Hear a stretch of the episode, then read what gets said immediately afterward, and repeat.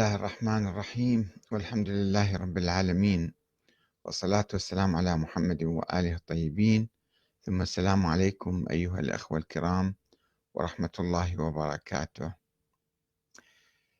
شيخ الأزهر أحمد الطيب يطلب لقاء المرجع السيستاني.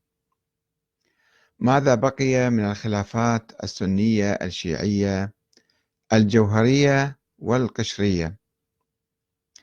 هل هناك فائدة أو ضرورة للقاء شيخ الأزهر مع المرجع الشيعي السيد علي السيستاني؟ وماذا ينبغي أن يبحثا وهل المرجعية النجفية مستعدة لذلك؟ طرحنا هذا السؤال وكانت هناك إجابات عديدة من الأخوة الأصدقاء.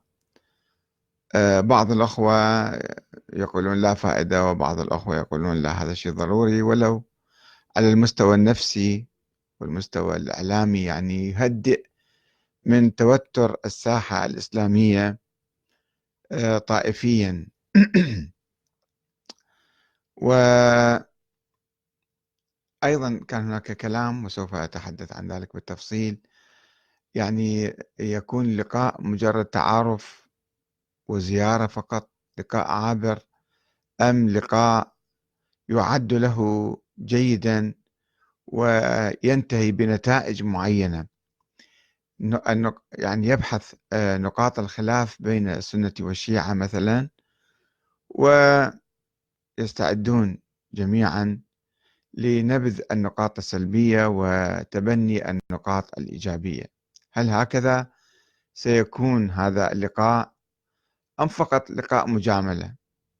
وسبق أن الشيخ يوسف القرضاوي قبل حوالي عشر سنوات كما أتذكر أيضا طلب أو تحدث أو هناك كان حديث يعني آه، حول رغبته في لقاء السيد علي السيستاني ولكن ذلك لم يتم. ولا أدري فيما إذا كان السيد السيستاني سوف يقبل باللقاء بالشيخ آه، الشيخ الأزهر الشيخ أحمد الطيب.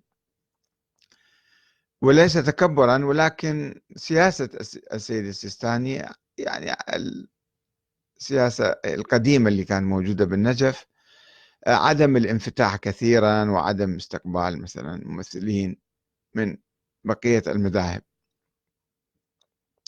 وخاصة إذا كان في بعد سياسي. الآن أقرأ بعض التعليقات ونعلق على ذلك. قليلا.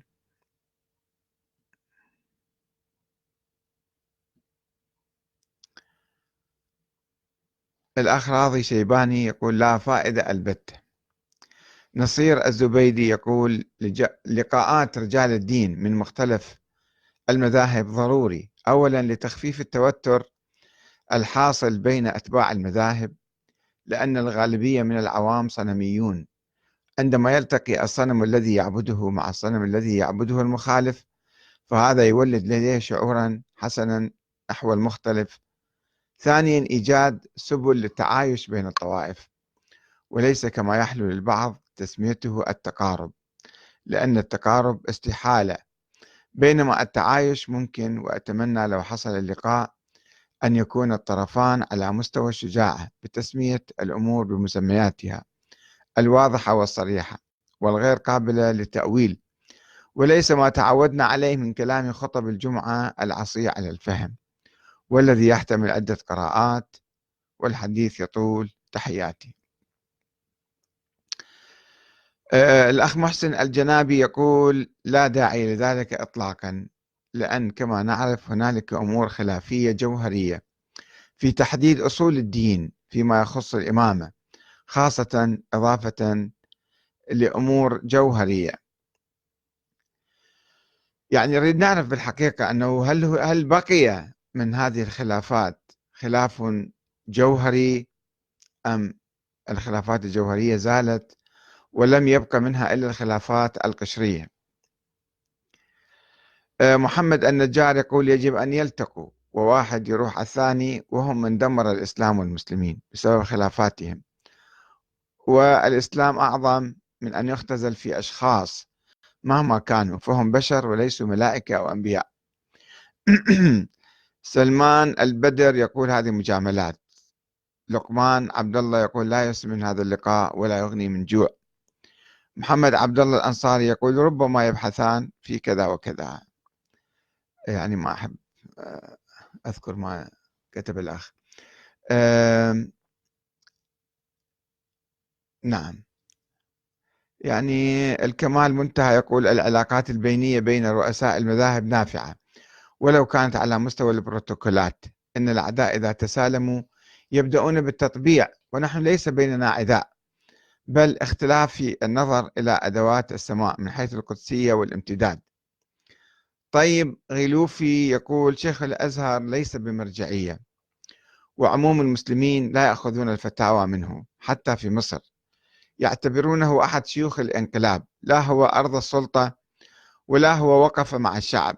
أما السيستاني أتباعه كثر وتحول إلى ما يشبه المرجع الشيعي الأعلى في العالم إلا أنه تقليدي ومحسوب على مرحلة الصراع الطائفي القديم. ينتمي السيستاني إلى الماضي مهما كثر أتباعه. اجتماع الرجلين وقت ضائع ولن يحفل به أحد من الطائفتين. محمد حمادي يقول إذا كان هذا اللقاء يمهد للقاء بين علماء المذهب على أن يتفق الطرفان في ترشيح علماء مجتهدين في أصول الدين والفقه ليرفعوا كل الأوهام فذلك له كل الأثر الإيجابي على عامة الأمة فضلا عن مثقفيها. إن الأمة الآن أحوج ما تكون إلى حشد الطاقة وإصلاح أمرها إلى جعل آه، التي أو إلى التي جعل منها الحلقة الأضعف في صراعها ضد الأعداء المشتركين. ما الذي يمنع الأمة وهي تملك كل المشتركات أن تكون كالاتحاد الأوروبي؟ لا نريد للسنة أن يكونوا شيعة ولا العكس ولكن دعونا نتفق على ما اتفقنا عليه وليعذر أحدنا الآخر فيما اختلفنا عليه ولا يكفر أحدنا الآخر. في الحقيقة أنا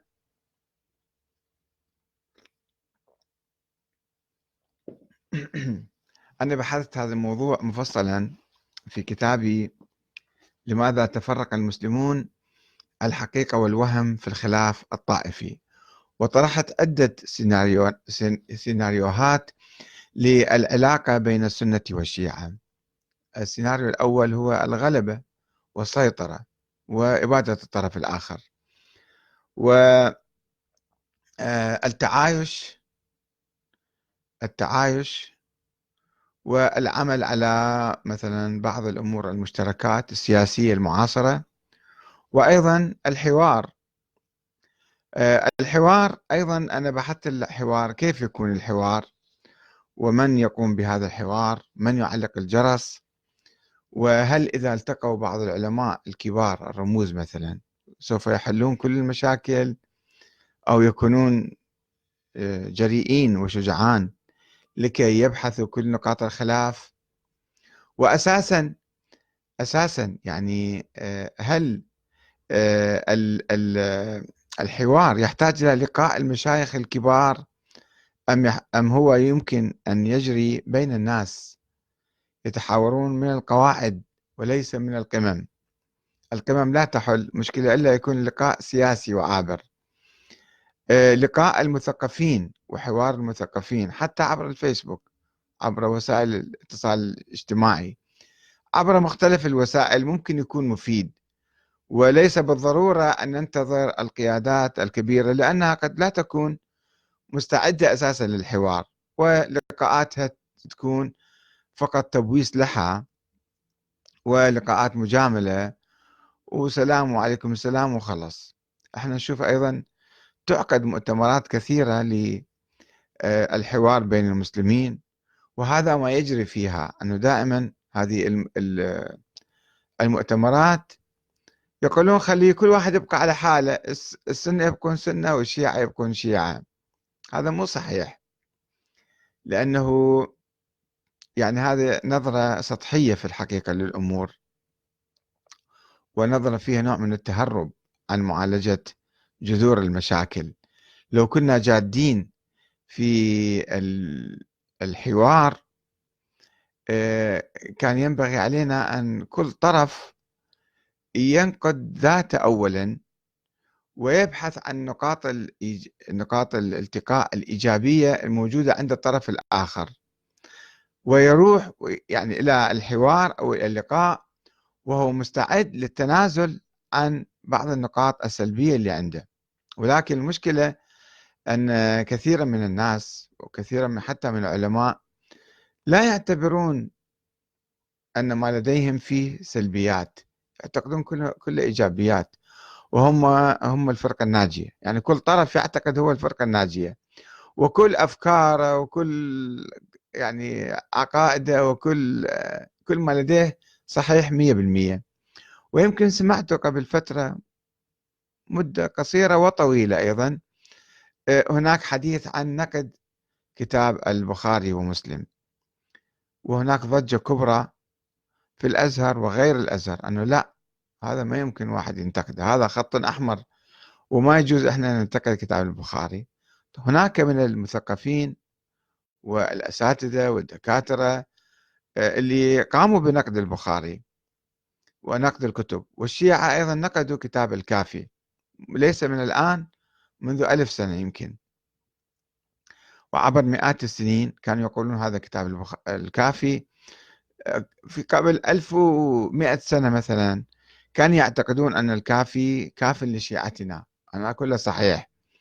أيام النواب الأربعة الخاصين. ولكن بعد ذلك العلماء بدأوا يحققون في روايات الكافي وينقحون الكتاب إلى أن جاء العلامة المجلسي قبل حوالي 300 سنة وعمل تقييم لكل روايات الكافي وقال 9500 رواية تقريبا هذه ضعيفة و2000 رواية صحيحة و2000 رواية حسنة وكذا يعني واستمر العلماء علماء الشيعة في نقد كتب الحديث اللي أهم كتاب هو كتاب الكافي. لا يزالون أيضا ينتقدون. كل يوم نشوف آه، نقد جديد وإعادة نظر.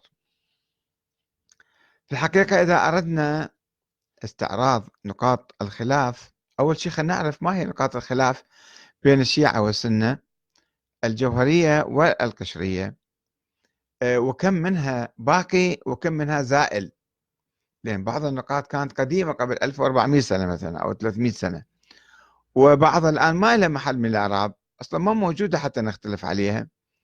ف أي حوار جدي آه، لابد أن أول شيء يثبت النقاط المختلف عليها. ثم نبدأ بمثلا معالجتها ونشوف شلون يمكن نحلها. وهاي تحتاج طبعا لجان. آه، أنا بحثت بحثت هذا الموضوع واستعرضت مختلف الآراء من علماء السنة والشيعة وما جرى تاريخيا لمعالجة هذه النقاط نقاط الخلاف. فالموقف الأول في الحقيقة آه، أو النقطة الأولى للخلاف هو الموقف من القرآن الكريم وسلامته والاعتماد عليه كمصدر أول للتشريع في الإسلام. آه، منذ مئات السنين كان آه، بعض علماء السنة يتهمون الشيعة والشيعة طبعا فرق والشيعة تيارات مختلفة. هذه المشكلة اللي كثير من الناس عندما يوجهون اتهاماتهم أيضا لا يعرفون مع من يتحدثون.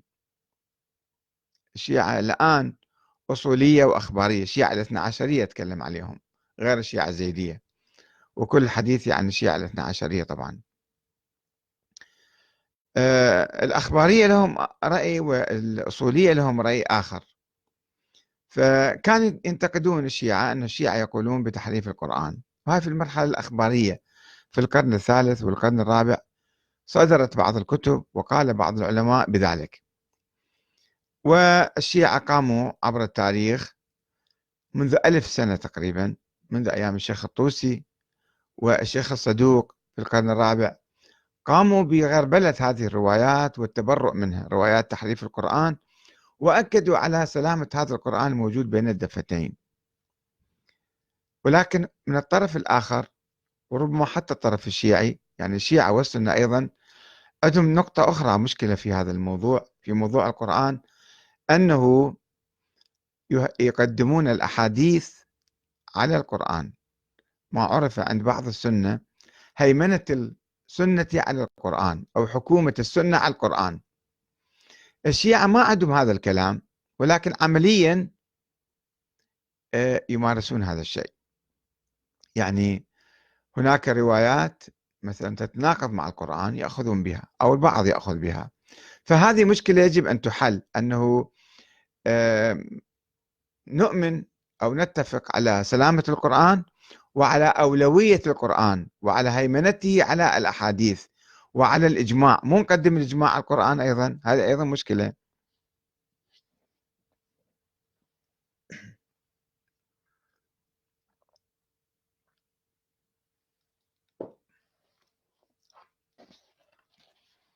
حول السنة لا يوجد خلاف كبير بين الشيعة والسنة إنما يوجد حول تعريف السنة. يعني السنة النبوية المتواترة مجمع عليها ومتفق عليها بين السنة والشيعة. تبقى الأحاديث الكثيرة مثل اللي موجودة في البخاري وفي الكافي وفي كذا هل تعتبر هذه من السنة أو لا؟ يعني أحاديث الأحاد خصوصا. آه، النقطة الثانية الرئيسية بالخلاف هي نظرية الإمامة الشيعية القائمة على النص والأسماء والسلالة العلوية الحسينية ووراثة الحكم في هذه العائلة. وهذه نقطة ما موجودة حاليا نظرية مجرد نظرية تاريخية الشيعة اليوم مثلا الفكر السياسي لهم تطور وتجاوز هذه النظرية. الآن الشيعة والسنة يؤمنون بالنظام الديمقراطي. في مصر مثلا حسب الدستور أتكلم هناك دستور يقول السلطة للشعب والحاكم ينتخب عبر انتخابات. وكذلك عند الشيعة بالعراق وغير العراق أيضا الحاكم ينتخب والسلطة للشعب. الآن يعني ما أريد أدخل في التفاصيل في كل البلاد الإسلامية يعني ربما يقرون الدساتير الديمقراطية ولكن عمليا يتم تزوير الانتخابات أو يتم تلاعب فيها أو يتم استخدام القوة فيها. فهذا بحث آخر. أتكلم على المستوى النظري. هم تقريبا متفقين ومتجاوزين هذه المسألة. مسألة الإمامة لا تشكل عقبة ولا تشكل مشكلة في العلاقات الشيعية السنية هذه الأيام.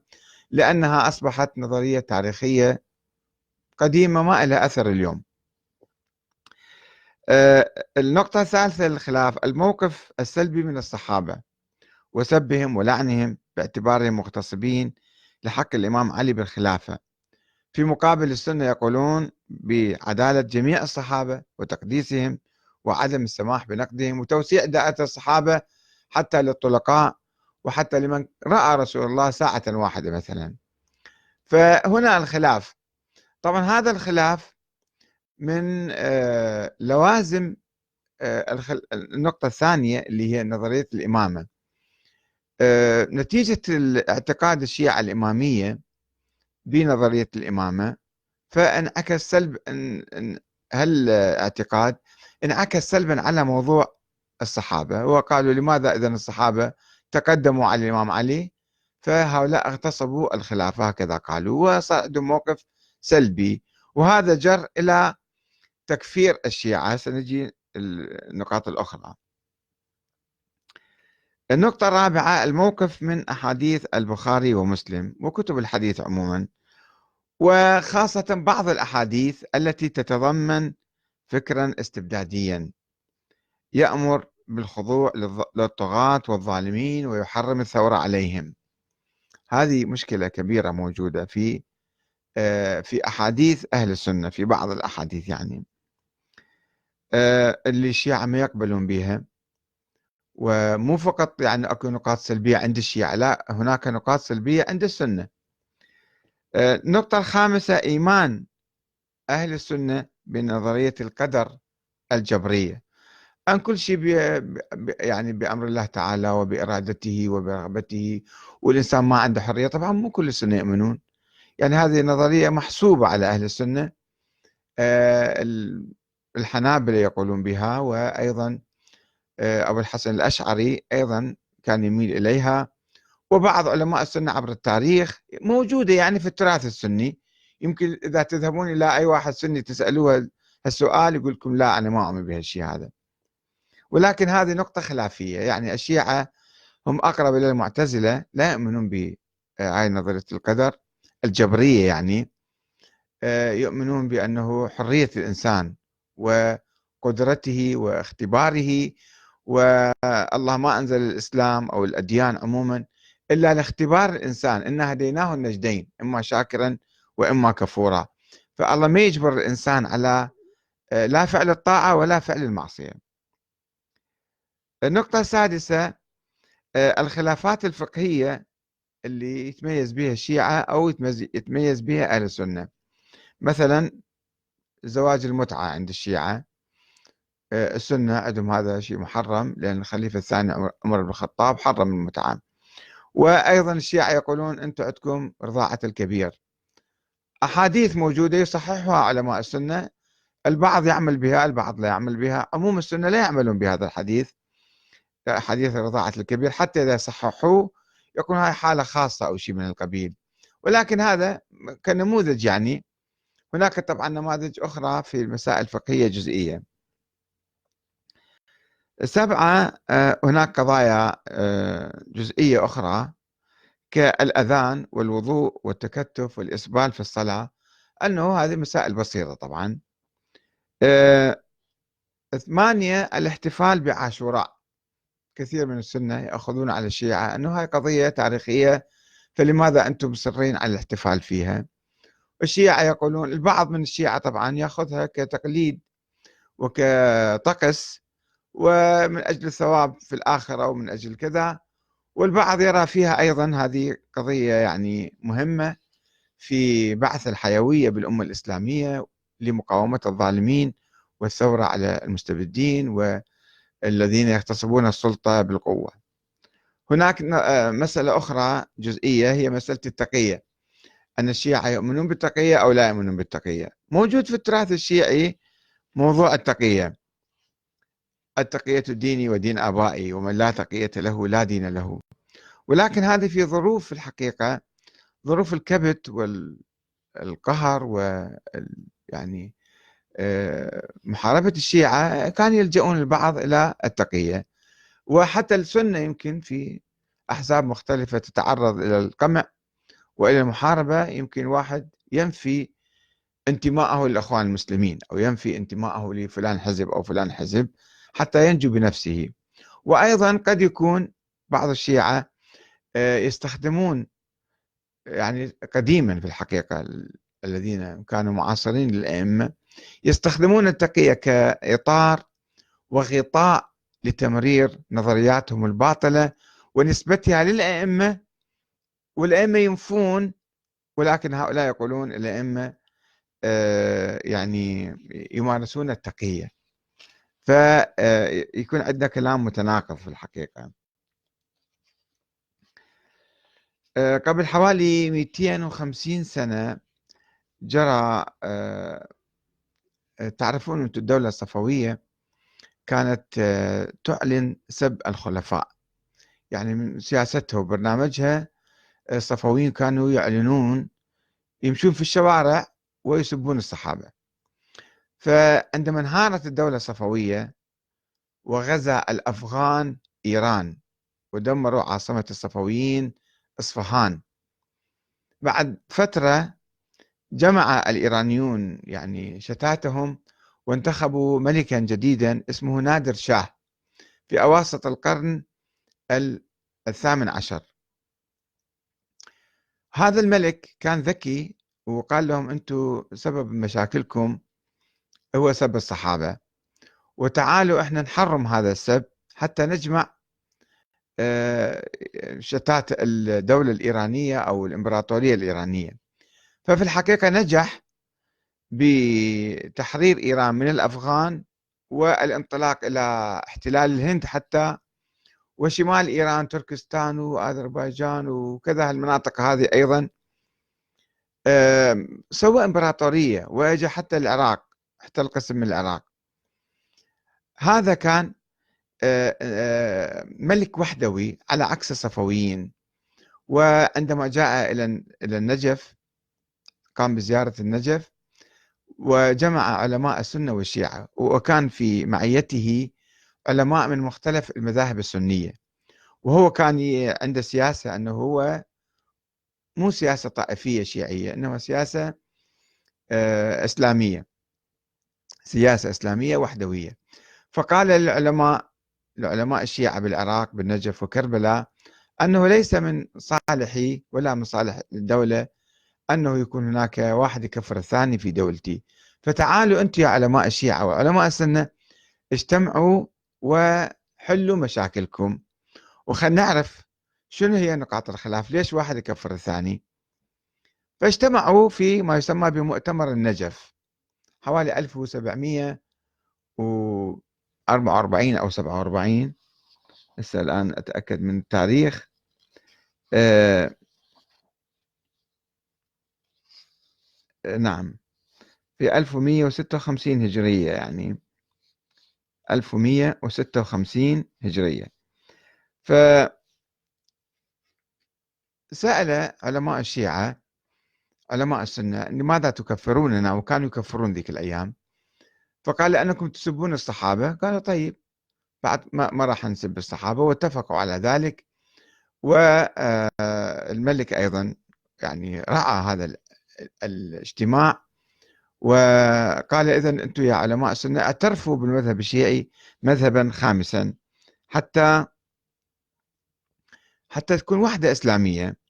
ولكن بعد ذلك اغتيل هذا الملك وفشل هذا المشروع مع الأسف الشديد. وقتل المبعوثين الذين بعثهم اللي هو مثلا نصر الله الحائري. قتل في الحجاز بظروف غامضة. بعث حتى يدعو إلى الوحدة. هذا كان عالم من كربلاء. آه، بالنسبة للفكر السياسي الآن كما قلت هناك تطور كبير جذري. هذه لأن الخلاف الأساسي بين الشيعة والسنة كان عبر التاريخ لم يكن عبر المسائل الفقهية. المسائل الفقهية موجودة الاختلافات بين كل المذاهب بين الشيعة أنفسهم وبين السنة أنفسهم. الخلاف الرئيسي كان حول نظام الحكم أنه نظام الحكم للعلويين أو للعباسيين أو مثلا للفاطميين أو لفلان جماعة أو فلان جماعة. الآن إحنا في عصر جديد تجاوزنا كل تلك الخلافات التاريخية والنظريات البائدة والقديمة وتشوفون الآن هناك يعني تبني للنظام الديمقراطي في عموم البلاد الإسلامية. ففي الحقيقة إذا 90% من الخلافات زائلة وبعد ما يمكن نسمي أنفسنا شيعة أو سنة. يعني هاي التسمية في الحقيقة جدا مضللة وغير دقيقة. ويمكن زمن الفقه الجعفري نسمي دولة جعفرية مقابل الحنفية أو المالكية أو الشافعية.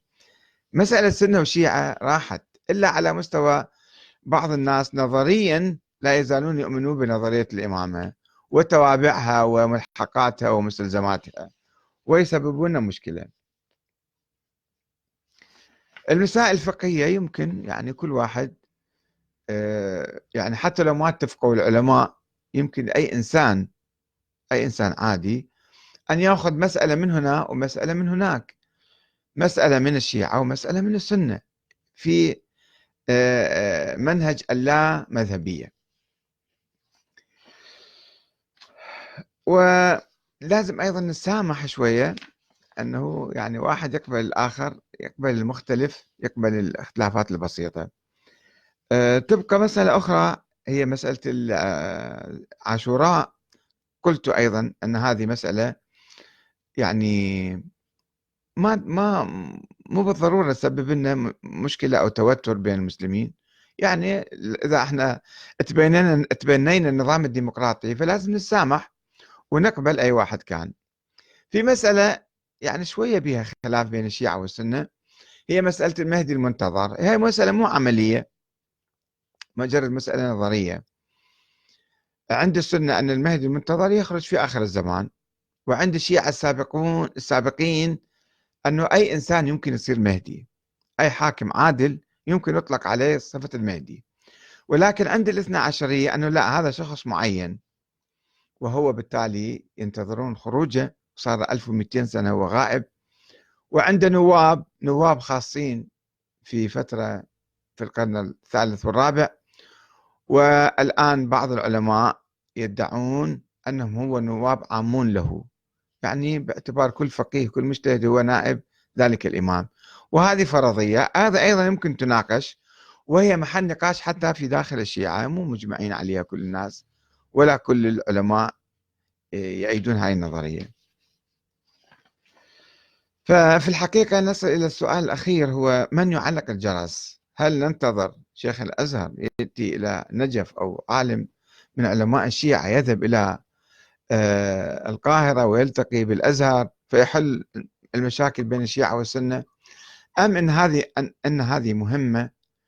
تقع على عاتق الناس والناس نفسهم يقدرون يحلون هالمشاكل ويختارون النظريات والمسائل الفقهية اللي يشوفوها بها أدلة أقوى وأقرب ويتركون المسائل الخلافية.